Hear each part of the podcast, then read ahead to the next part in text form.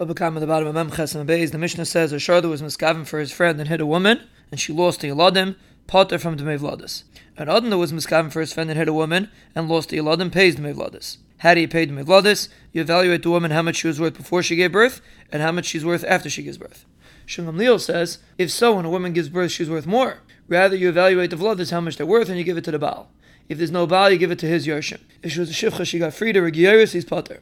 The Gemara says it sounds like the only reason why the Shar is Potter is because he was Miskaven L'Chaveri. But if he's Miskaven for the woman, he's pays. It's not like Avad Barava that says Shmarm they were Miskaven for Isha, Potter from the Vladis.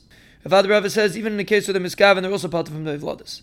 The reason why it says shar is since in the Sefer it says by Adam that if you're miskaven for your friend you're chayiv, because that's what the pasuk is talking about. So the Reish also says a case of shar. Papa says a shar that was negeach shivcha and lost the vladis pays mevladis because it's like a chamar that was mubaris.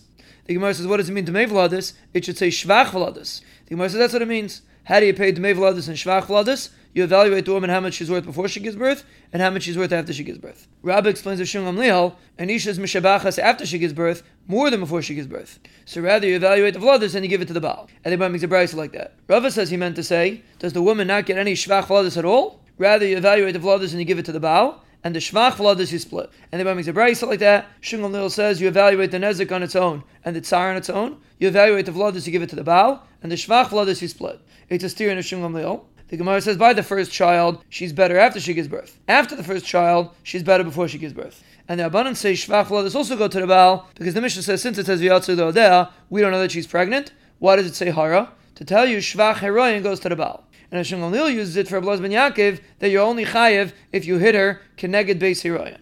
Papa explains doesn't mean keneged beis hiroyan mamish. It means anywhere where the damage would go to the child. La fuka the yad and the regal. Rabbi says the Mishnah of Geris is talking about that he hit her b'chaya hager and the ger died. Since he hit her b'chaya hager, the ger is zeicha.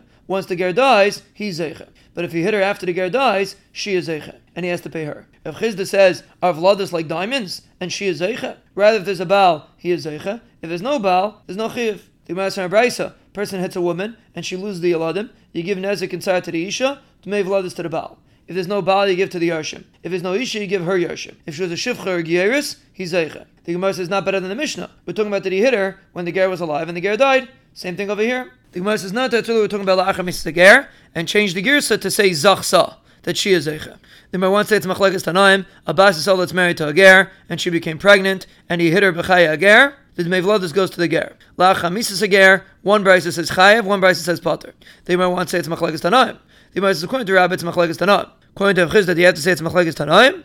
He answers no. The one that says chayav is going like a Shingam Leal that holds the isha gets from shvach vladis, and the one that says potter is going like Rabbanan. If we're going like a Shingam Liel, what does it have to be la chamisa? It could even be mechayim.